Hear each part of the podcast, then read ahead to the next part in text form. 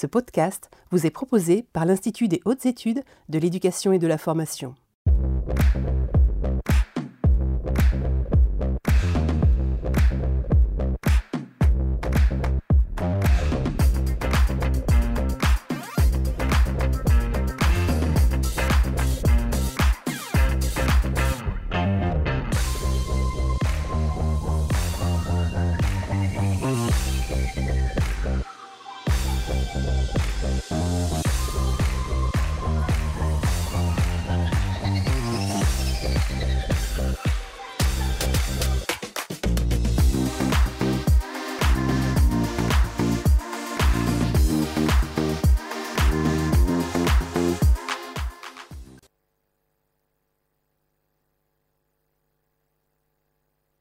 Bonjour à tous et bienvenue au mardi de l'IHESEF euh, dans les locaux de l'Institut. Tout d'abord, tous mes voeux pour cette nouvelle année, mes voeux de réussite pour vous, mais aussi pour les étudiants et les élèves.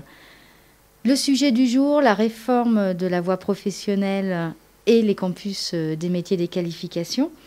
Nous allons d'ailleurs euh, aborder ce thème via la réussite de nos élèves pour m'accompagner tout au long de cette émission, Sylvaine Paul. Sylvaine, bonjour. Bonjour Valérie, bonjour à tous. Excellente année à tout le monde. Donc Sylvaine est aussi ingénieure de formation à l'Institut. Euh, avant peut-être de développer un peu plus euh, notre sujet, je voulais vous rappeler les méthodes euh, d'interactivité avec notre émission pour que vous puissiez poser vos questions tout au long de, de cette heure le hashtag euh, direct IH2EF sur Twitter, mais aussi menti.com avec le code qui, va s'afficher sur votre écran. Voilà. Donc euh, notre sujet du, jour sera abordé par de nombreux invités, des praticiens, des universitaires qui vont nous apporter leur éclairage, leur témoignage.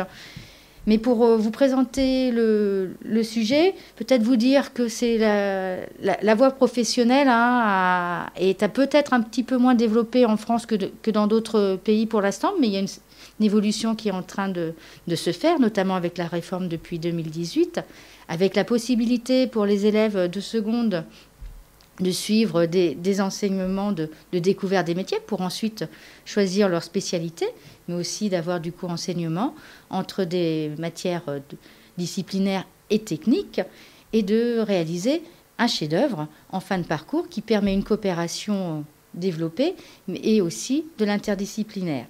C'est aussi des liens forts qui se développent entre le monde professionnel et le sud, notamment avec les campus des métiers et des qualifications et les campus des métiers et des qualifications d'excellence, avec un lien fort avec les bassins d'emploi, mais aussi la recherche, ce qui permet de, de, développer des, des, liens entre l'emploi, l'économique, la recherche et l'enseignement supérieur, donc l'insertion professionnelle.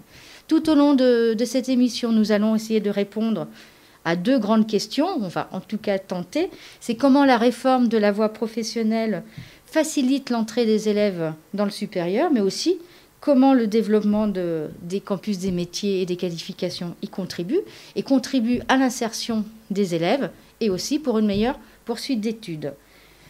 Pour commencer cette émission, j'ai le plaisir euh, d'accueillir euh, Vincent Troger, qui est maître de conférence émérite à l'Université de Nantes, qui travaille au Centre de recherche d'éducation de, de Nantes. Monsieur Troger, bonjour. D'abord, merci de m'avoir invité. Bonjour à toutes et à tous. Euh, bah, écoutez, je vais répondre en deux temps. Euh, d'abord en présentant un, tableau rapide de, ce qu'on sait aujourd'hui sur les élèves de lycée professionnel, mais en, orientant plutôt sur ceux qui réussissent. Euh, j'ai choisi d'être un peu plus un peu différent des approches habituelles qui ont tendance, côté de mes collègues sociologues, à insister sur les orientations par défaut et les difficultés que connaissent le public. Là, j'ai choisi de commencer par des informations sur les publics qui réussissent au lycée professionnel, donc des tableaux statistiques qui permettent de dégager euh, un certain nombre de tendances. Et puis, dans la deuxième partie de ce bref, cette brève intervention, euh, je mettrai ces résultats sur les publics en, relation avec ce que je sais des campus euh, des métiers et des, des d'excellence. Voilà.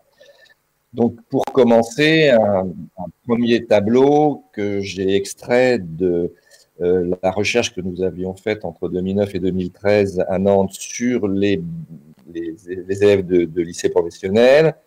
je vais aller très vite, hein, je vais en tirer juste quelques éléments d'information. C'était une recherche donc sur 500 élèves et c'était fait pour, essayer de mesurer les effets de la réforme du bac en trois ans à l'époque sur, sur ces publics. Et ce que notre enquête avait, alors on a tiré un livre, hein, donc ceux qui voudraient creuser la, question, euh, j'ai donné les éléments du, bouquin, le bac pro, un passe aux nouvelles chances. Mais euh, ce que je retiens serait simplement pour aujourd'hui, c'est que ce qui nous avait surpris, c'est qu'au moment de, dans notre enquête, on demandait aux élèves dans quelles conditions ils avaient choisi le LP, comment ils avaient été orientés, et comme le montre tableau, vous pouvez le voir, euh, 87% d'entre eux nous avaient répondu qu'ils avaient demandé la voie professionnelle en premier choix. 71% pour les, LP et 16% pour l'apprentissage. Et au moment où nous les interrogions, alors évidemment c'était très près de la rentrée, c'était en octobre 2009, 81% d'entre eux étaient satisfaits de l'orientation. Donc déjà un premier point pour ces publics-là. Alors nous étions uniquement en Pays de la Loire, les situations peuvent être différentes dans d'autres régions, mais en tout cas, pour ce public et en Pays de la Loire, il y avait une, un choix, un premier choix qui était l'enseignement professionnel. Donc, c'était pas, on pouvait pas parler d'un choix par défaut, même si après on peut réfléchir un peu sur cette question en plus en détail, mais euh, c'était un choix assumé. Et j'ajoute, hein, c'est important, que 60% d'entre eux, enfin 59% en seconde et 61% une fois qu'on les a revus en terminale, euh, souhaitaient poursuivre en BTS. voilà, c'était déjà un premier constat des élèves qui avaient choisi majoritairement le LP et qui choisissaient avec un projet de poursuite d'études. Alors, ce que montre la, deuxième diapositive que je vous expose maintenant, c'est tiré d'une enquête qui est plus récente, de 2017, qui a été conduite par Priska Kergorat et d'autres chercheurs, sur les conditions de vie, de travail et les choix d'affectation des, élèves de lycée professionnel. Et cette étude leur avait permis de distinguer euh, cinq catégories d'élèves. Là, j'ai retenu les deux catégories de leur typologie, qui sont ceux qui correspondent aux élèves qui réussissent, qui se sentent plus exactement, qui sont satisfaits de leur orientation au LP. ils en distinguaient deux groupes. Le premier, donc 23, un peu plus de 23% des élèves du panel, panel représentatif, 1000 hein, élèves interrogés en Ile-de-France et en Midi-Pyrénées. Donc 23% étaient plutôt des garçons, euh, qui venaient de familles dont la mère était souvent employée et, et, et n'était pas au chômage, c'était des familles avec des, des, stabilités d'emploi. Et ces gens, euh, ces garçons se disaient, alors parfois quelques filles, mais beaucoup de garçons, se disaient satisfaits de, de l'orientation et de la spécialité demandée, estimaient avoir de bonnes relations avec leurs enseignants, une préférence pour les matières professionnelles et un projet de poursuite d'études en BTS. Et la deuxième catégorie de ces élèves qui étaient satisfaits du, LP, 18,2%, ça c'était plutôt des filles, plus souvent issues pardon, de, des familles de l'immigration, avec souvent un père ouvrier, mais là aussi des familles qui ne connaissent pas le chômage du côté des parents.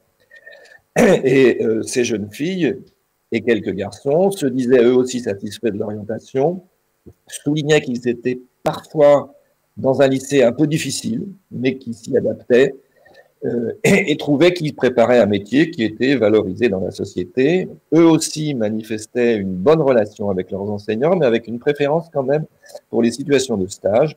Et ces élèves-là avaient aussi un projet euh, d'études en BTS. Donc je dirais que pour résumer cette étude, deux points. Premièrement, les familles, quand même, sont des familles qui n'ont pas connu le chômage, des familles populaires, mais qui n'ont pas connu le chômage. Donc, il y a un rapport forcément positif au métier qu'elles exercent. Et puis, euh, le rôle des enseignants. Hein, ces élèves soulignent le, point important qui est pour eux la bonne qualité des relations aux enseignants en LP et le projet d'études en BTS. Voilà pour cette deuxième analyse. Alors, j'en arrive à la troisième euh, la troisième diapositive. Euh, là, j'ai pris les, taux d'insertion de, de, des bacheliers professionnels. Alors là, ça ne concerne pas que les bons élèves, les élèves heureux, ça concerne l'ensemble des bacs pro. Il s'agit des chiffres de 2019 où euh, vous voyez que, alors il y, a, plus exactement, il y a deux chiffres. Il y a une enquête 2017 euh, qui était une enquête sur 10 ans qui avait été faite sur une génération d'élèves qui étaient en bac pro en euh, qui sortis de, de leur bac pro en 2010 et voir ce qu'ils étaient devenus sept ans après. Et puis les deux autres colonnes du tableau donnent les résultats 2019 de, l'insertion à, deux mois après la sortie du bac. Et ce qu'on voit très vite hein, sur, ces, sur ces données, c'est que euh, les élèves de bac pro, alors ceux qui est de la génération 2010, 7 ans après, 81% d'entre eux étaient en emploi avec un emploi à durée indéterminée. Donc, par rapport à la situation globale du, chômage aujourd'hui des jeunes en particulier, puisque en 2017 on était à 22% de chômeurs, bah, ils étaient dans la moyenne, euh, ça correspondait à peu près à la moyenne euh, nationale, bien meilleure insertion que les CAP et meilleure insertion, insertion pardon, que les bacs généraux et technologiques. Les BTS, en revanche, évidemment, ont, une plus grande stabilité d'emploi. Et si vous regardez ce qui se passait en 2019 euh, en février 2019, donc pour la génération des bacheliers 2018. Euh, Alors là, évidemment, les taux d'emploi sont plus faibles parce qu'au bout de trois mois, beaucoup n'ont pas encore trouvé de travail. Mais là aussi, on voit qu'on est à 50% pour les, bacs pro production et 45% euh, pour les bacs pro des services, ce qui est au bout de trois mois de recherche d'emploi, ce qui n'est pas euh, catastrophique, même si évidemment ça reste difficile dans le contexte actuel. Je souligne au passage, et j'ai fait exprès de, distinguer les deux, qu'on voit assez vite que euh, c'est plus facile pour ceux qui ont un diplôme dans les spécialités de production, c'est-à-dire industrielles pour aller vite, euh, de s'intégrer à l'emploi que pour ceux qui ont des diplômes dans le service. Et on va voir que cette question se retrouve euh, assez régulièrement euh, Voilà donc pour les données. Alors si on fait une, synthèse rapide euh, de, ces données sur les publics de LP, disons, en réussite, hein, donc qui, si vous avez vu que l'enquête de, de Prisca les évalue à 40% à peu près des, publics, un peu plus de 40% des publics de LP, ceux qui vraiment estiment qu'ils réussissent en LP, ça donne les cinq points suivants ce sont des gens qui, des élèves qui assument leur orientation LP, qui ont fait ce choix. Euh, c'est un premier choix pour eux. Euh, leur satisfaction répond en fait à une adéquation entre l'aspiration au métier qu'ils souhaitaient et la spécialité qu'ils ont obtenue. Hein, on sait que certains d'élèves n'obtiennent pas la spécialité qu'ils demandent, et ceux-là, ils sont plutôt dans les 60% des contents. Donc, ça, c'est une, une, donnée essentielle, c'est que les élèves qui, qui sont contents d'être en LP le sont d'abord parce qu'ils ont, ils ont obtenu le métier qu'ils souhaitaient préparer. Tous ces élèves ont une aspiration à l'accès au BTS et à l'évidence, euh, cette aspiration à l'accès au BTS est un moteur de motivation. Hein. C'est aussi pour ça qu'ils rentrent, en, bac pro. Euh, tous insistent sur le rôle important de leurs enseignants et de la bonne relation aux enseignants. Euh, et globalement, ils réussissent plutôt mieux en BTS production que service. Globalement, donc, si on doit résumer, c'est les cinq points qui me paraissent importants à retenir pour la suite. Plus de la moitié, néanmoins, hein, des publics de Bac Pro ne sont pas satisfaits. Donc, je suis parti sur les élèves qui réussissent et qui sont contents d'être au LP. Euh, il ne faut pas oublier que, néanmoins, il y en a à peu près plus de la moitié, assez largement plus, de la moitié, euh, qui ne sont pas satisfaits de leur, de leur orientation, de leur formation, et qui, pour la majorité d'entre eux, vont avoir des difficultés à s'insérer. Et, et quand ils s'insèrent, c'est rarement dans le métier qu'ils ont préparé au LP. Souvent parce qu'ils n'ont pas obtenu euh, la spécialité qu'ils souhaitaient. Et puis, bien sûr, les formations de CAP, euh, j'en ai peu parlé, là, je suis centré sur les bacs pro, euh, mais les formations de CAP sont globalement en, difficulté, on verra un peu après. voilà ce que je voulais dire essentiellement sur les données dont on dispose sur ces publics de LP, encore une fois, en centrant sur ceux qui réussissent plutôt leur scolarité au LP. Alors, pour les publics en réussite, euh, c'est-à-dire encore une fois environ 40% des publics de LP, on peut dire, hein, on peut faire l'hypothèse que effectivement les, campus des métiers euh, vont faciliter leur réussite. D'une part parce que normalement, si ça fonctionne bien, le campus doit faciliter l'amélioration de l'information sur les poursuites d'études et sur l'insertion professionnelle, puisqu'il y a une plus grande euh, linéarité, visibilité des, des, trajectoires possibles et une meilleure information. Et ensuite, si le campus fonctionne et si les élèves trouvent euh, une situation qui leur convient, euh, ça devrait améliorer la fluidité des parcours. Ah, on a vu que ces élèves souhaitent tous continuer en BTS, en tout cas ceux qui réussissent, encore une fois. Et donc, bah, a priori, ça devrait faciliter, le campus doit faciliter ce passage du bac pro au BTS, puisque c'est quand même un des objectifs, voire du BTS à la licence. Hein petit nombre d'élèves euh, de, bac pro qui réussissent les BTS. Alors, je, n'ai pas euh, indiqué cette, euh, diapositive pour raccourcir mon, propos, mais en, gros, on peut estimer que le, taux de réussite des, enfin, on n'estime pas, le taux de réussite des bacheliers pro au BTS est de l'ordre de 60% à peu près, un peu plus en production, un peu moins en service. Et donc, 60% euh, de, réussite et environ 35% euh, des élèves euh, de Bac Pro obtiennent une place en BTS. Donc, un calcul rapide nous, nous indique qu'approximativement 20% des élèves qui rentrent en seconde pro aujourd'hui ont des chances de, réussir leur BTS. Donc, ça fait quand même 20%, ce n'est pas négligeable, une fois. Donc pour ces élèves-là, évidemment, donc le fait d'avoir une fluidité, une lisibilité de parcours possible et une aide pour passer du bac pro au BTS et encore une fois éventuellement du BTS en licence pro, et également pour alterner éventuellement une formation scolaire, une formation en alternance. On a vu qu'un certain nombre de ces élèves sont attachés au stage et, parfois attachés à, l'apprentissage. Euh, tout ça fait que euh, on peut considérer que, le, campus des métiers euh, améliore la possibilité de réussite de ces élèves en LP. Mais il faut tout de suite souligner trois points qui me paraissent importants, qui sont, je crois, des points sensibles pour ces publics. Le premier, euh, j'ai insisté là-dessus euh, déjà à travers ce qu'on a vu sur, sur les caractères de ces publics, ils ont besoin d'un accompagnement attentif des enseignants.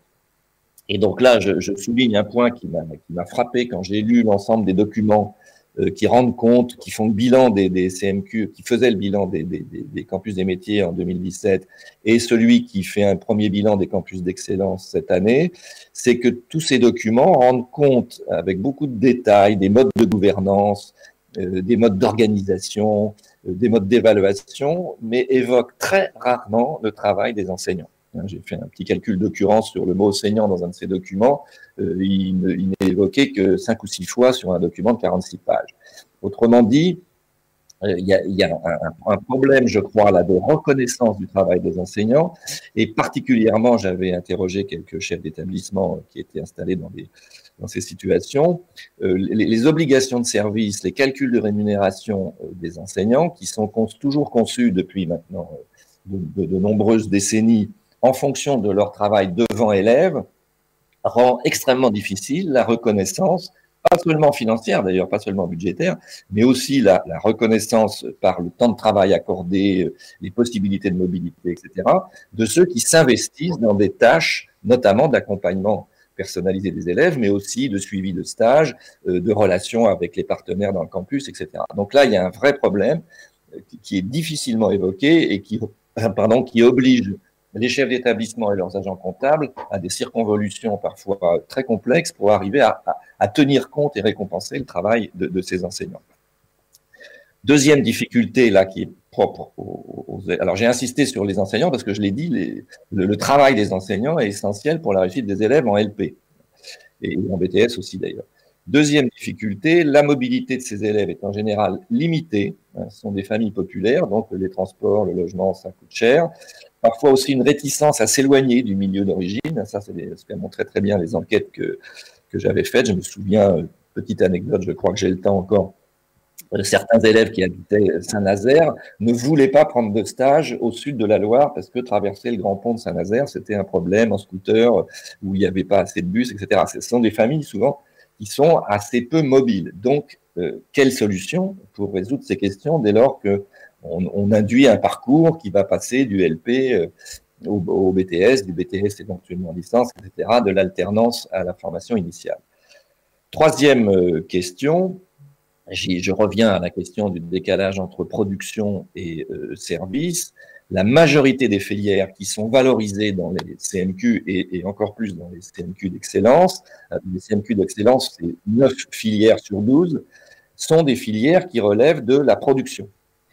Or, aujourd'hui, vous le savez, il y a quand même une majorité, euh, enfin pas une majorité, mais si, il y a une majorité d'élèves qui sont en service, qui sont dans, dans les spécialités de service en bac pro et non pas les spécialités de production. Et à l'intérieur des spécialités de service, il y a notamment une très forte quantité d'élèves. Cette année, c'est, enfin l'an dernier, c'était 114 500 sur 522 000, donc 21% qui sont dans, dans la filière commerce-vente, laquelle est très peu évoquée quand euh, dans, les documents qui, rendent compte de ce qui se passe dans les campus des métiers et des qualifications, cette filière est très peu évoquée. C'est presque toujours des bac pro, des CAP qui relèvent euh, du secteur industriel des, productions. Donc ça, ça me semble être une difficulté, hein, qui est, est d'ailleurs pas récente, c'était vrai déjà au moment des, lycées des métiers.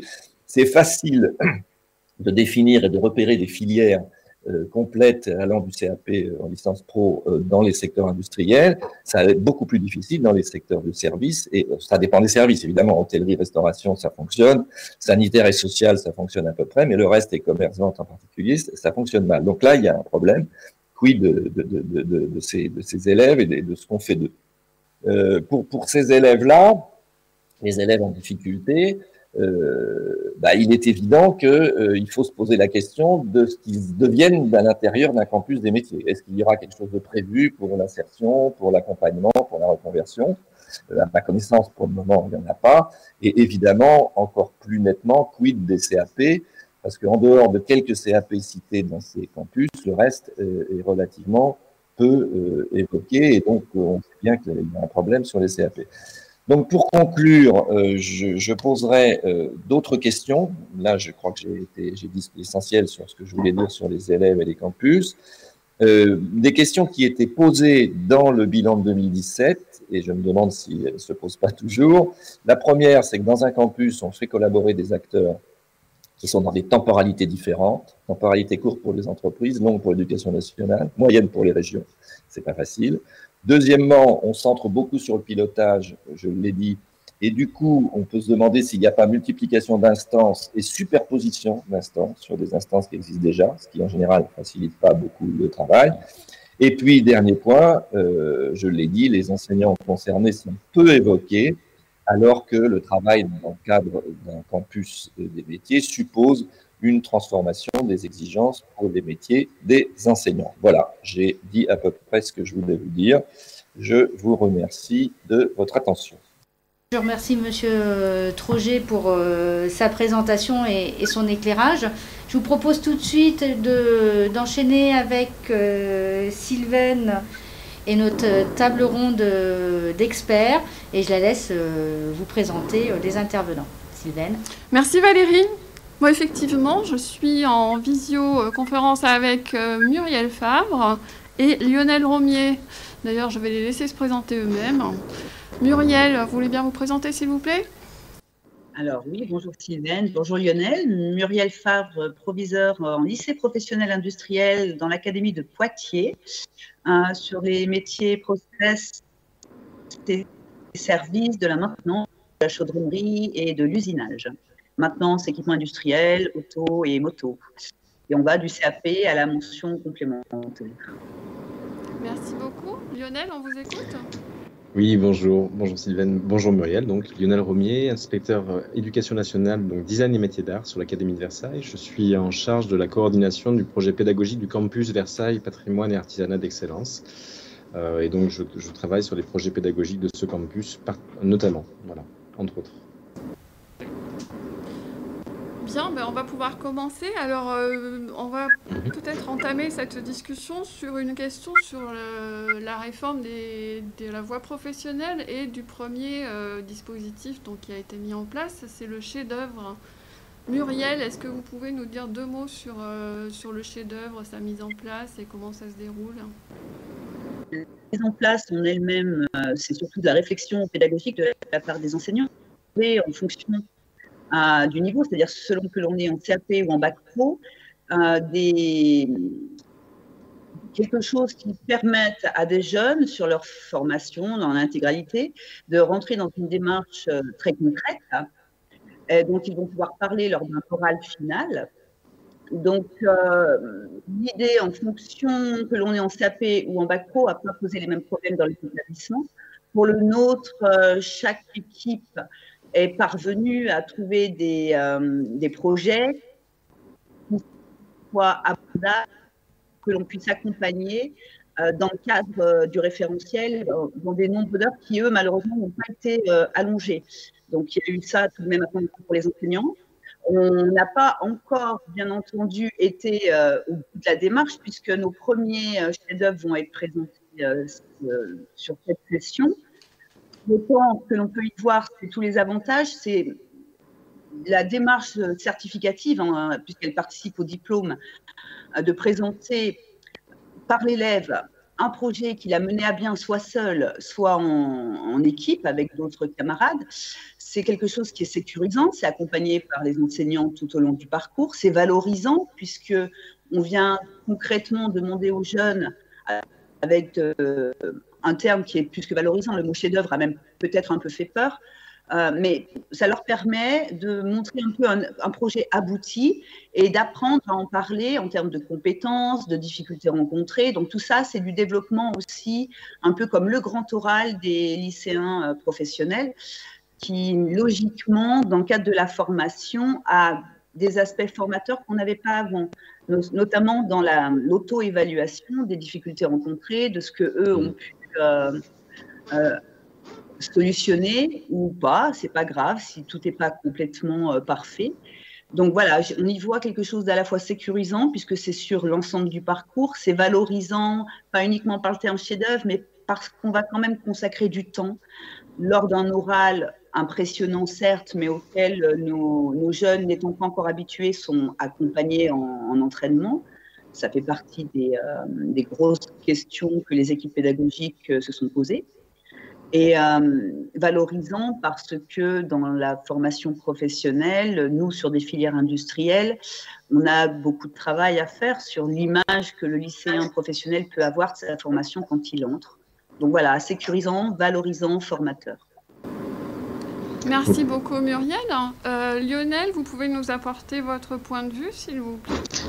Oui, oui, ben je vais, euh, rebondir sur ce que vient de dire Muriel. En fait, euh, je suis tout à fait euh, complètement d'accord avec elle quand elle parle effectivement de valorisant. Le chef-d'œuvre a vraiment vocation à ça, à valoriser les parcours des élèves et surtout la professionnalité des élèves. C'est véritablement ça qui est le fil conducteur du chef-d'œuvre. Ce qui m'intéresse aussi dans ce que Muriel a dit, c'est la question de d'une réalisation concrète, puisque c'est clairement inscrit comme ça, en fait, dans les VADEMECOM. Alors que ce soit une réalisation matérielle ou une réalisation immatérielle, on est véritablement sur une réalisation qui doit être autant concrète dans le dans l'objet qui va être réalisé que dans la démarche de projet elle-même. Et on rentre véritablement dans une euh, dans une évaluation de l'élève tout au long d'un projet, sur un projet long, sur un temps long, euh, sur, le, sur le projet de deux ans ce qui n'est pas sans poser problème et question en tout cas chez les enseignants parce que on, faisait jusqu'ici des, projets peut-être sur un an euh, ambitieux et là il va falloir conduire et apprendre à conduire un projet sur deux ans. Euh, c'est à la fois passionnant et complexe euh, pour les enseignants parce que ça nécessite de leur part un vrai travail d'ingénierie pédagogique sur le temps long et surtout un travail de coordination pluridisciplinaire, puisque le chef-d'œuvre a vocation à être professionnalisant, mais il a aussi vocation à être pluridisciplinaire. Donc, comment toutes les, les disciplines peuvent y contribuer? Et je retiendrai aussi dans ce que, dans ce que Muriel a dit, la question effectivement du collectif et de l'individuel, euh, qui va nécessiter aussi chez les enseignants l'évaluation de nouvelles compétences qu'on n'avait pas toujours, toujours euh, explicitement mise en œuvre, euh, ou en tout cas ciblées dans, dans, la, plupart des projets. Alors il y a évidemment tout ce qui va être le travail de l'oral et qui va nécessiter des compétences qui se travaillent disciplinairement, mais il y a toutes ces compétences transversales de, de collaboration, de, de créativité à plusieurs ou bien seul, de, de de capacité des élèves aussi à, prendre du recul par rapport à leur projet. Donc il y a dans le chef-d'œuvre aussi un caractère de réflexivité qui est assez intéressant euh, à mon sens, euh, qui n'est pas encore là sans poser question, mais qui demande aux enseignants une nouvelle forme de professionnalité aussi, très concrètement. Ça amène les enseignants à de nouveaux terrains, euh, à engager de nouvelles réflexions sur la manière de faire, de conduire un projet.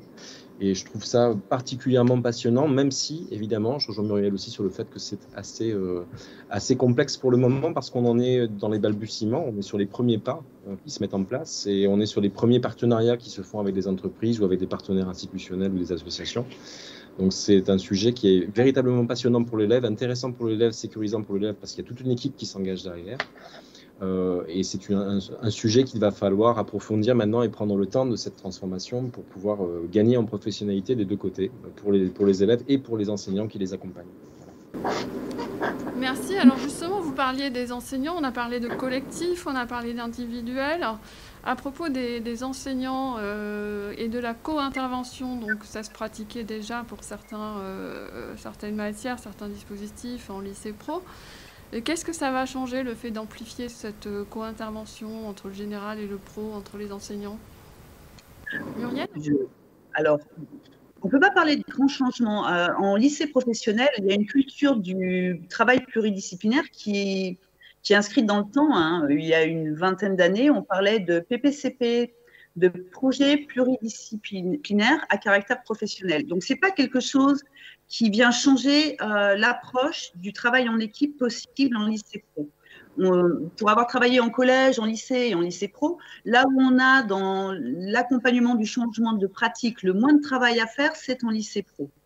Euh, la difficulté, c'est le cadrage horaire et euh, la façon dont les équipes, à mon avis, hein, sur le terrain, je le dirais comme ça, vont s'autoriser à aborder ces temps de co-intervention autrement que dans des grilles horaires figées.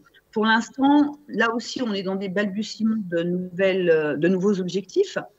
Pour autant, euh, moi, j'ai assez confiance sur le mode culturel du travail en équipe en lycée pro. Donc là, j'aurais tendance à parler de réformette là-dessus. En revanche, Là où il y a un grand euh, changement, c'est que pour l'instant, on est ciblé sur de la co-intervention qui intègre les maths et les lettres. Et c'est dommage que l'on ne l'ouvre pas davantage à d'autres disciplines. Voilà, ça c'est le premier problème parce que euh, d'autres disciplines mériteraient de, pouvoir l'intégrer. Je pense notamment, euh, et je ne parle pas parce que Lionel est présent là, mais euh, aux arts appliqués. L'autre aspect, donc dans l'évolution des pratiques, j'y vois d'autres intérêts. Là, c'est en termes RH que je vais parler en tant que chef d'établissement. Beaucoup d'enseignants, en enseignement général, mais aussi en enseignement professionnel, découvrent une nouvelle posture lorsque ils accompagne le jeune dans un univers auquel lui, enseignant, n'est pas familier. On avait la première crainte qui avait été le plus entendue dans l'enseignement général, c'était on va tout de même pas faire nos séances, excusez-moi l'expression, j'ouvre les guillemets, au cul des machines, je ferme les guillemets. On, a eu des réactions de ce genre parce que les professeurs d'enseignement général en maths ou en lettres euh, craignaient d'avoir des heures dédiées d'habitude à leur discipline passer trop longtemps dans les ateliers c'est vrai que c'est en industriel difficilement euh, confortable. Pour autant, depuis que c'est mis en place, donc là c'est pour la deuxième année, ils trouvent eux-mêmes leur rythme de croisière, ils trouvent des espaces sécurisants pour eux, c'est important d'en parler, hein, dans la posture professionnelle, de se sentir en sécurité. Et euh, des concessions sont faites des deux côtés. On arrive aujourd'hui, donc à deuxième année, à des suggestions de grilles horaires différentes avec euh, des séances préparées, plus massées, par exemple, qui leur permettront de travailler plus en profondeur euh, un aspect plus mathématique ou plus littéraire, ou après, plus en profondeur, un aspect plus technique. Donc voilà, ils trouvent leur chemin. On a un autre avantage, c'est que les professionnels qui se sentaient un peu euh, isolés dans leur discipline et dans leur classe, ils ont gagné une forme de renfort quelque chose de sécurisant aussi pour l'enseignant par le fait d'être deux. Et puis après, de façon implicite, ce que l'on voit, c'est que les lignes bougent dans un changement de pratique. Le mot changement est trop fort, mais on les voit évoluer parce que les professionnels se côtoient davantage.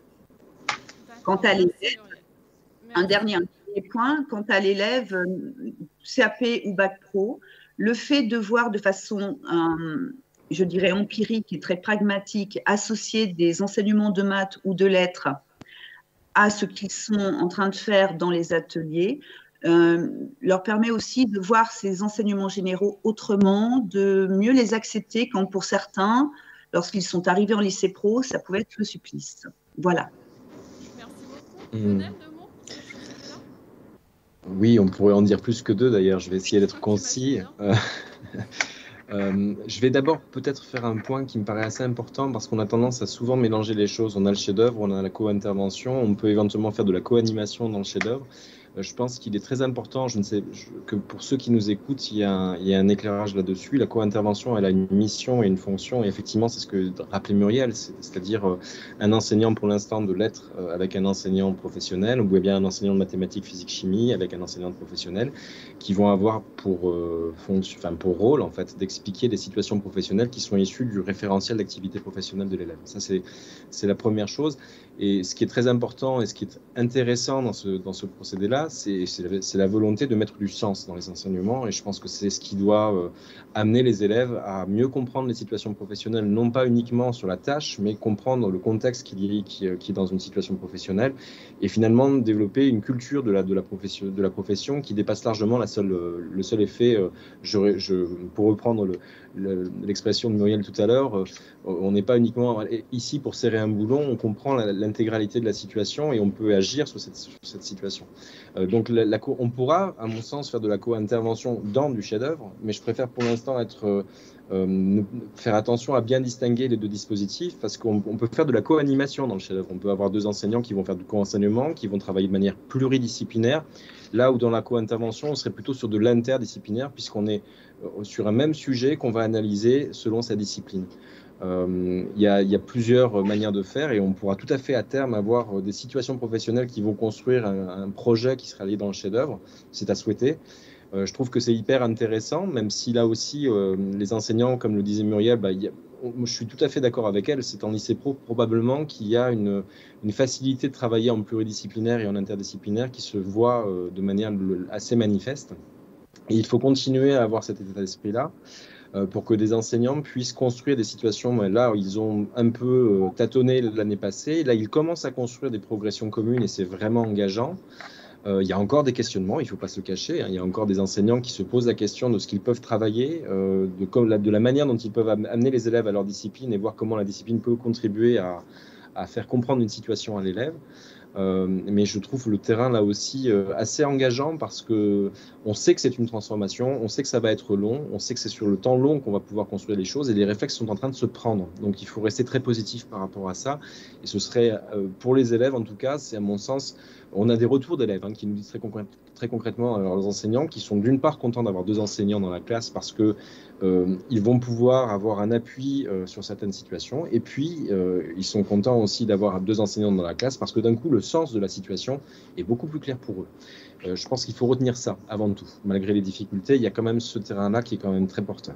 Il ne faut pas se priver d'expérimenter parce que c'est en expérimentant et en faisant parfois des erreurs nous-mêmes en tant qu'enseignant ou en tant que, que cadre qu'on va pouvoir trouver en fait des, solutions intéressantes dans chacun des établissements, puisque là, il y a aussi une question d'organisation euh, pédagogique qui, est, due en fait à, l'organisation stratégique d'un chef d'établissement. Valérie, je te repasse la parole pour euh, l'émission. Quant à moi, je vais aller présenter quelques ressources en salle de média training. Je vous retrouve en toute fin d'émission. Merci. Merci Sylvaine. Euh, je vous rappelle les modalités d'interaction hein, pour euh, interagir avec nous. On a déjà un certain nombre de, questions et je vous en remercie. Donc, le menti.com et Twitter avec le hashtag direct de l'IH2EF. Donc, tout de suite, nous accueillons Jean-Pierre Boissin, qui est responsable du pôle régional des campus des métiers et des qualifications de la région académique PACA. Monsieur Boissin, bonjour. Euh, bah, je vais commencer tout de suite par une première euh, question. Quel est pour vous l'intérêt pour un établissement d'intégrer, euh, enfin de, s'engager dans un, dans un campus des métiers et des qualifications? Oui, le premier enjeu est sur la cohérence qui est possible de donner à une filière professionnelle de formation, notamment l'articulation entre les différents établissements d'une région, que ce soit les établissements du secondaire ou les établissements du supérieur et euh, favoriser la fluidité euh, pour les élèves euh, dans les formations professionnelles ou technologiques et dans le cadre de leur orientation.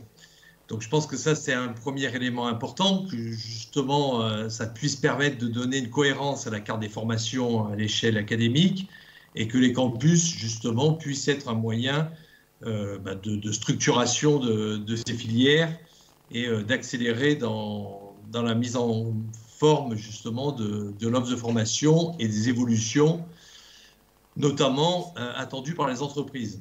Donc je pense que ça, c'est le deuxième volet important de ces campus, c'est le fait d'avoir intégré les entreprises, les acteurs économiques dans la gouvernance des campus, aux côtés euh, des tutelles, que ce soit la, tutelle académique avec le recteur de région ou euh, le président du conseil régional. Donc euh, c'est un point important puisqu'il y a des attentes au niveau des entreprises. Actuellement, par exemple, on a des demandes fortes sur le digital, sur des éléments de ce type, qui peuvent être transversaux aux filières. Et c'est donc important que les campus soient un outil justement qui permette de porter ces innovations et notamment avec des acteurs, euh, bien sûr les, chefs d'établissement, mais aussi euh, les inspecteurs qui ont un rôle à jouer et euh, peuvent justement s'appuyer sur les campus pour ces différentes innovations et être en phase avec les attentes des entreprises. Merci. Alors donc on a de l'intérêt pour les donc les établissements hein, de s'intégrer dans dans ces campus. Donc, on, vous avez évoqué tout le monde euh, économique aussi, mais justement, pour aller plus loin, quelle peut être cette relation avec le monde économique pour les campus des métiers, pour les établissements? C'est quoi la force, en fait, du monde socio-économique dans ces campus des métiers et des qualifications?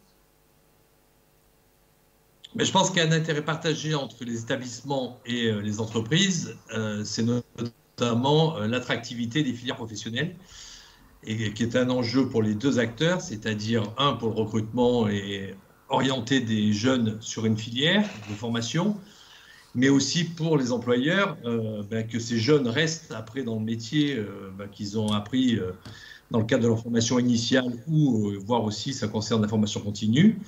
Et donc les deux acteurs ont un enjeu majeur sur l'attractivité d'une filière, et notamment quand c'est une filière au niveau régional qui a un poids économique important, eh bien c'est bien d'avoir les deux acteurs réunis au départ sur l'orientation, mais aussi après que les entreprises jouent leur rôle sur l'insertion professionnelle. Actuellement, par exemple, moi je vois sur certaines filières comme le tourisme et l'hôtellerie, euh, il y a des enjeux énormes pour les entreprises pour être plus attractives, notamment parce que les nouvelles générations n'ont pas les mêmes attentes au niveau professionnel. Euh, pour faire ça, simple, je dirais le gagner plus et travailler plus, qui pouvait fonctionner par exemple dans une filière comme l'hôtellerie et la restauration euh, au cours des 20 ou 30 dernières années, est un argument qui fonctionne moins bien aujourd'hui. Et donc, des employeurs, des entreprises de la restauration et de l'hôtellerie sont en capacité aujourd'hui d'essayer d'avoir une innovation organisationnelle pour justement être plus en phase avec les attentes des jeunes générations et pouvoir les intégrer dans leurs entreprises de façon durable. Donc c'est là où il peut y avoir des interactions fortes entre les établissements de formation, les entreprises, sur des intérêts partagés, sur, encore une fois, le partage et l'attractivité d'une filière, et notamment par la station professionnelle. Mais, merci. On a abordé tout à l'heure aussi l'aspect des, chefs-d'œuvre. Quel regard vous portez, vous, sur, sur le chef-d'œuvre?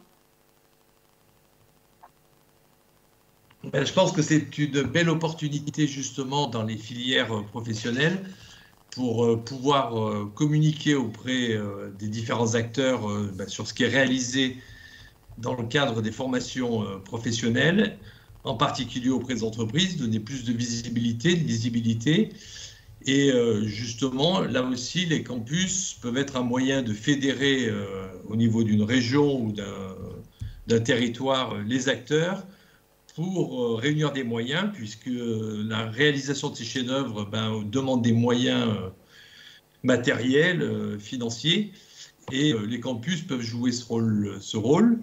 Et nous avons eu une présentation dernièrement d'une expérience dans les Hauts-de-France, justement, où deux campus, ben, là aussi du tourisme et de l'hôtellerie, et un autre de tout ce qui relève du design, ont pu travailler ensemble, d'une part pour rechercher des moyens, pour réunir des moyens euh, matériels et financiers à disposition euh, des établissements, et y compris d'avoir une offre euh, de pluricompétences ou pluridisciplinaire entre ces deux campus pour justement réaliser ces chefs-d'œuvre et avoir une offre plus globale sur le territoire et une plus forte visibilité en associant ces deux campus et sur la recherche de moyens pour la réalisation de ces chefs-d'œuvre.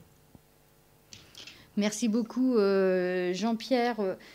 de, cette intervention. Je vais peut-être demander à Monsieur Troget s'il souhaite intervenir sur les présentations qu'on a eues, nous faire un petit retour par rapport aux, différents échanges qui ont déjà été abordés.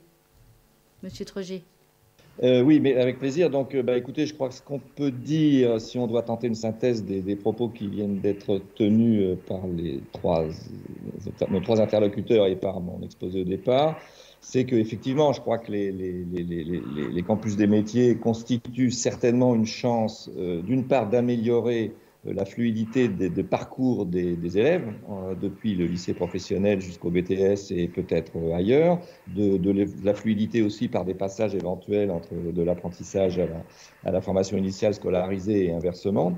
beaucoup, de gens, ont, beaucoup de, nous, avons insisté sur la question du chef-d'œuvre qui, qui, est effectivement, sans être une, totale nouveauté, hein, on, l'a dit, mais en même temps qui permet très probablement à la fois de donner une image positive du, travail des élèves, euh, de, de, de, mettre en collaboration des profs, des élèves, de travailler en équipe et, de montrer ce qu'ils savent faire, c'est sûr que c'est quelque chose qui, qui peut améliorer euh, et, faciliter euh, le, le, les trajectoires des élèves et, et, donner du sens à leur trajectoire dans, dans les lycées professionnels. Euh, de la même manière, c'est sans doute aussi, c'est ce qu'a dit euh, Jean-Pierre Boisson, euh, ça peut donner aussi aux, entreprises qui s'investissent dans un campus des métiers une meilleure image de ce que les, élèves font en LP, de ce qu'ils sont capables de faire, etc. Donc de ce point de vue-là, je crois qu'il n'y a aucun doute que le campus des métiers, c'est quelque chose de, tout à fait positif pour les LP. Néanmoins, c'est mon travail d'universitaire de mettre le doigt sur les choses qui sont plus complexes. Je crois qu'on a tous retenu que ça suppose de la part des enseignants une transformation, pas seulement de leur travail, mais quasiment de leur métier. Alors, comme l'a dit euh, Muriel, c'est une transformation qui dans les LP existe depuis déjà longtemps mais qui n'a jamais été vraiment actée institutionnellement dans la manière de, par exemple, euh, compter les heures de travail, euh, reconnaître le travail, etc. je suis sûr que Alors, oui, justement, Excusez-moi, j'avais une question justement qui allait dans, dans ce sens-là. On a, est-ce que pour vous, euh, le, les campus des métiers et des qualifications pourraient euh, agir en tout cas en faveur de la reconnaissance justement des, des enseignants dans, dans cet engagement sur les voies professionnelles?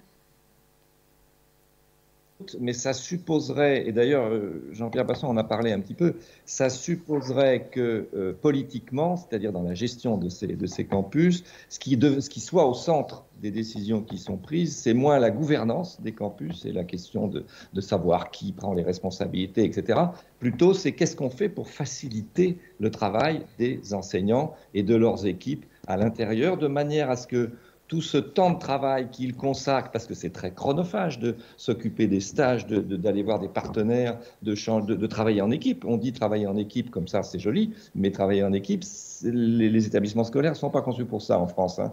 Euh, je donner un simple exemple, c'est amusant parce que tout à l'heure, on, on a, Muriel citait le fait que les profs des matières professionnelles, se sentaient bien de travailler avec un prof d'enseignement général et que les élèves, tout d'un coup, s'apercevaient que le prof d'enseignement général n'était pas seulement une sorte d'ectoplasme intellectuel, mais un être humain capable d'avoir des sentiments et de travailler. C'est drôle parce que j'ai vécu ça il y a 35 ans quand j'étais PLP, parce que je faisais partie des PLP de lettres-histoire qui allaient bosser avec les collègues d'atelier puisque j'étais dans un... Donc ça, c'est une réalité, c'est sûr que ça marche, mais comment faire pour que le temps, de travail et la manière de penser l'organisation du travail d'établissement facilite ça. Et c'est là qu'on parle de reconnaissance, c'est-à-dire les enseignants le font, mais ils, ont, ils, aimeraient bien quand même que ça soit facilité et que notamment toutes les règles administratives budgétaires ne soient pas des obstacles à ça, mais au contraire quelque chose qui facilite. Et ça, je crois que c'est vraiment central. C'était dans mon propos tout à l'heure, je crois qu'on l'a entendu. Et, et c'est à ce prix-là que les, les, les campus des métiers fonctionneront et qu'ils deviendront effectivement certainement un avenir pour les LP. On a eu plusieurs questions sur en fait euh, sur la co-intervention et notamment euh, sur le comment dépasser les réticences euh, professionnelles sur, le, sur la co-intervention. Alors peut-être Lionel Romier, si vous souhaitez répondre à cette question. Je peux essayer tout du moins. Euh, oui, euh, comment dépasser les réticences professionnelles mm. La question est, complexe parce qu'elle touche à la fois l'organisation de l'établissement et elle touche aussi la culture enseignante, je crois. Et euh, on dépassera les réticences quand on aura des enseignants qui auront gagné en habitude sur d'une part la manière, enfin le, fond des, cours qu'ils vont monter en cours intervention. Qu'est-ce que c'est qu'une situation professionnelle problématisée? Comment est-ce qu'on amène l'élève à la comment est-ce qu'on intervient euh, sur le fond, euh, de chacun dans sa discipline pour traiter le même sujet. Ça, c'est un, travail qui est euh, en train de se, tout doucement, de s'affirmer, qui est en train de se construire. Et je pense qu'il y a aussi un vrai travail d'animation commune qui, est, qui fait partie peut-être des grandes nouveautés de cette co-intervention et qui n'est pas forcément encore enseigné dans la formation initiale des enseignants, à savoir comment est-ce qu'on se positionne en tant qu'enseignant de discipline différentes dans un même cours quand on, est, on établit un, même, euh, on travaille sur un même sujet. Comment dépasser ces, réticences Pour y répondre franchement, je, pense qu'il faudra travailler ces deux domaines-là, à savoir euh, autant le fond que la forme, euh, autant la manière d'animer que le fond, que le, que le, euh, que le sens de ce qu'on est en train de travailler avec les élèves, parce qu'on va gagner en tant qu'enseignant en professionnalité quand on sera aussi bon, bon animateur que, que pédagogue et que, que bon, que bon didacticien, en fait. voilà, je pense que c'est en allant travailler ces deux sujets-là, parce que pour moi ils sont fondamentaux dans l'intervention, il réinterroge le métier d'enseignant à ce niveau-là. Euh, c'est probablement la grosse nouveauté de cette transformation. Euh, co-enseigner, on a toujours su le faire, mais on l'a toujours fait de manière empirique, euh, de manière, on va dire, selon les affinités des uns et des autres. Et ça, je pense que Muriel sera tout à fait d'accord pour le, pour le, pour le, dire, et autant que, que Monsieur Troget. Quand on a été enseignant longtemps, on sait qu'on a des affinités, qu'on monte des projets très facilement quand les affinités sont là. La question, c'est que la, co-intervention, maintenant, elle demande à se professionnaliser et de travailler avec des personnes qui, euh, euh, qu'on connaît plus ou moins, mais avec qui il va falloir véritablement apprendre à fonctionner pour le bien des élèves et pour le, sens des cours qu'on mène. Je vais me tourner vers Jean-Pierre Boissin pour euh, connaître ce, hum, qui peut-être qui nous parle de l'entrepreneuriat, nous pose la question de quelle place pour l'entrepreneuriat justement dans ces campus des métiers et des qualifications. les campus sont une belle opportunité pour le développement de l'entrepreneuriat dans la formation initiale et notamment dans les lycées c'est justement une discipline euh, transversale euh, qui concerne euh, différents campus. il y a un enjeu énorme avec le statut étudiant-entrepreneur et, justement de, là aussi de faire le pont entre le secondaire et le supérieur et en particulier sur l'attractivité des formations professionnelles. Je pense que l'entrepreneuriat est un très bon moyen de donner un autre aperçu aux élèves sur euh, leur formation. C'est-à-dire que, en termes de débouchés et de développement, euh, ben, qu'ils puissent mieux connaître euh, les carrières entrepreneuriales, j'ai envie de dire. Alors, dans certaines filières, c'est très connu par les élèves. Si on prend, si je prends l'exemple de l'hôtellerie, de la restauration, j'avais fait des travaux là-dessus il y a une dizaine d'années, et dans les filières de l'hôtellerie, de la restauration, les jeunes intègrent l'entrepreneuriat depuis très longtemps comme euh, un débouché et ils savent très bien qu'au bout de 3 ou 4 ans, ils ont pour objectif de créer euh, une activité ou de reprendre une activité. Et euh, j'ai envie de dire, l'opportunité importante aujourd'hui, c'est que la pyramide des âges des chefs d'entreprise, notamment dans les activités artisanales ou les TPE, étant ce qu'elle est, c'est-à-dire qu'on a un phénomène de pépi boom, il y a énormément d'entreprises à reprendre, notamment dans le monde rural, des petites structures. Et euh, je pense que ça, c'est une grande opportunité pour donner une forte attractivité aux formations professionnelles euh, actuellement, que ce soit en formation initiale ou en formation continue. Et on voit dans la formation continue des cadres qui viennent vers la formation professionnelle tout simplement pour accéder à des métiers traditionnels. Et euh, donc là-dessus, il y a une belle opportunité, mais c'est aussi à nous à, à la mettre, euh, je dirais, en mouvement et qu'elle soit mieux, mieux connue par les jeunes dans leur cursus sur cette opportunité qu'il y a euh, sur les créations d'activités. J'ai une dernière question peut-être pour Muriel justement. On, demandait spécifiquement à Muriel si elle pouvait nous donner des exemples concrets de chefs-d'œuvre réalisés.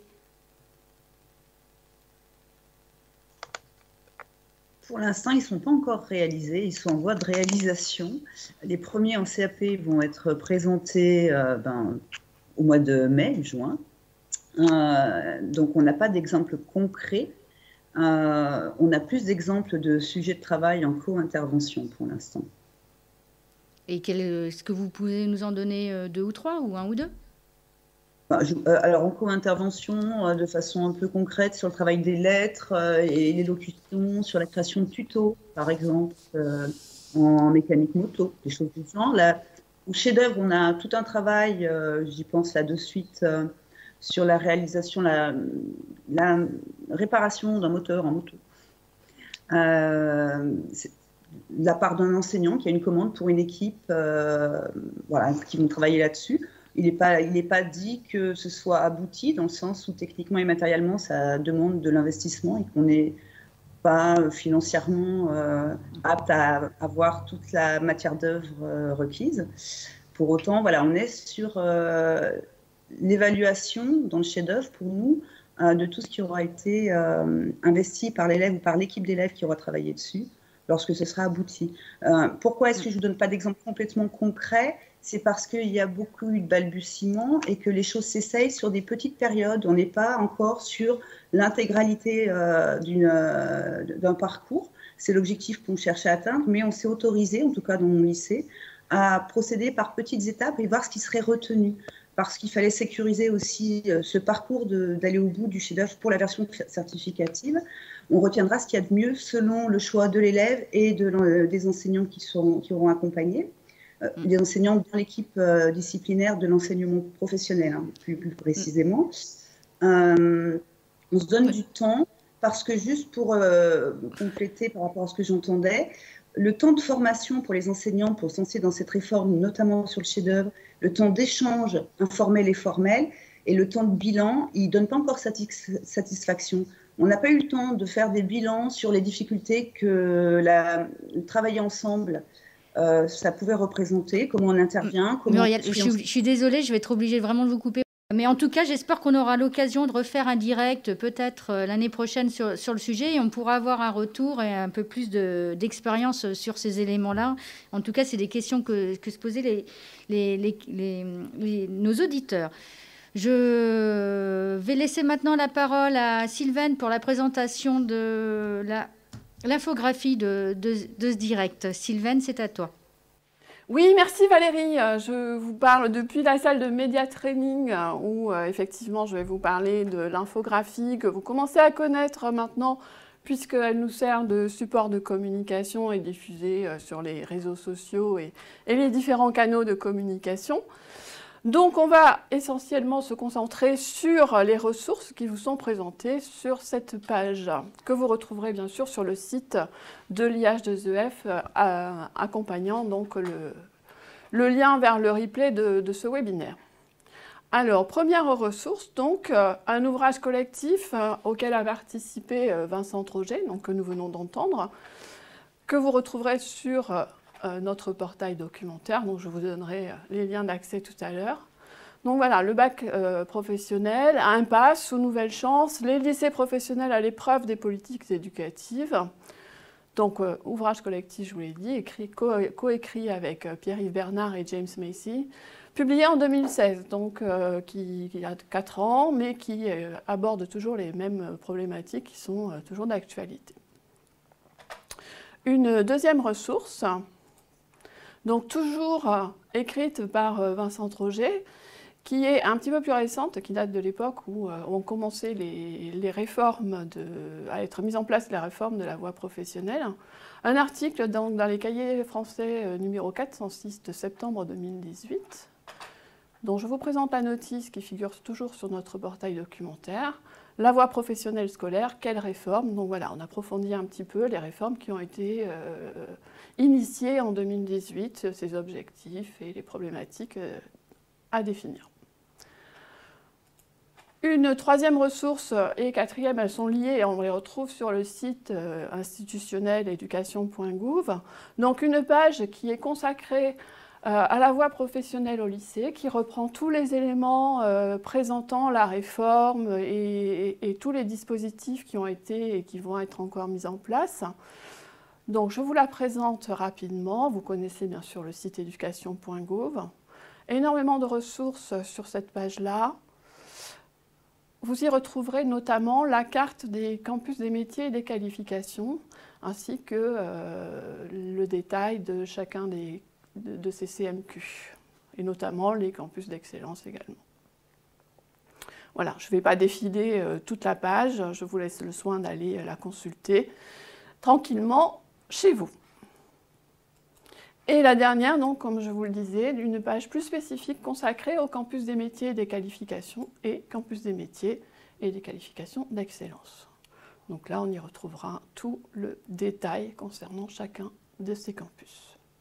Je vous ai parlé tout à l'heure du euh, Learning Center de l'IH2EF. Donc je vous le présente très très très brièvement. À partir du site de l'IH2EF, vous tapez Learning Center dans la barre de recherche, c'est le plus simple. Et vous allez arriver donc sur euh, la page de présentation avec ici le lien vers le portail documentaire et les dates et horaires d'ouverture et surtout nos coordonnées. N'hésitez pas à nous contacter si vous avez besoin d'un renseignement, si vous êtes à la recherche de ressources, si on peut vous renseigner, n'hésitez pas à nous envoyer un courriel. Euh, d'autres ressources euh, bibliographiques seront mises en ligne sur le site, accompagnant toujours le, webinaire. Il me reste donc à vous souhaiter une excellente année 2021, euh, en espérant qu'elle sera meilleure que l'année 2020, ce qui ne devrait pas être trop difficile. Je repasse la parole à Valérie en studio qui va apporter ses mots de conclusion. Merci de nous avoir suivis. Merci aux équipes euh, de l'IH2EF qui nous soutiennent et qui nous accompagnent sur tout ce dispositif. Rendez-vous le 2 février pour le prochain direct consacré à l'auto-évaluation des établissements. Ce sera la deuxième partie. Merci beaucoup, au revoir. Merci Sylvaine. Il me reste à remercier les intervenants de ce direct, euh, Monsieur Boissin, Roger Romier et Madame euh, Favre, qui nous ont fait des interventions très enrichissantes et j'espère qu'on aura l'occasion, en tout cas, de pouvoir euh, réchanger avec eux très prochainement. Tous mes voeux à nouveau et à très bientôt pour les directs de l'IH2EF. Au revoir.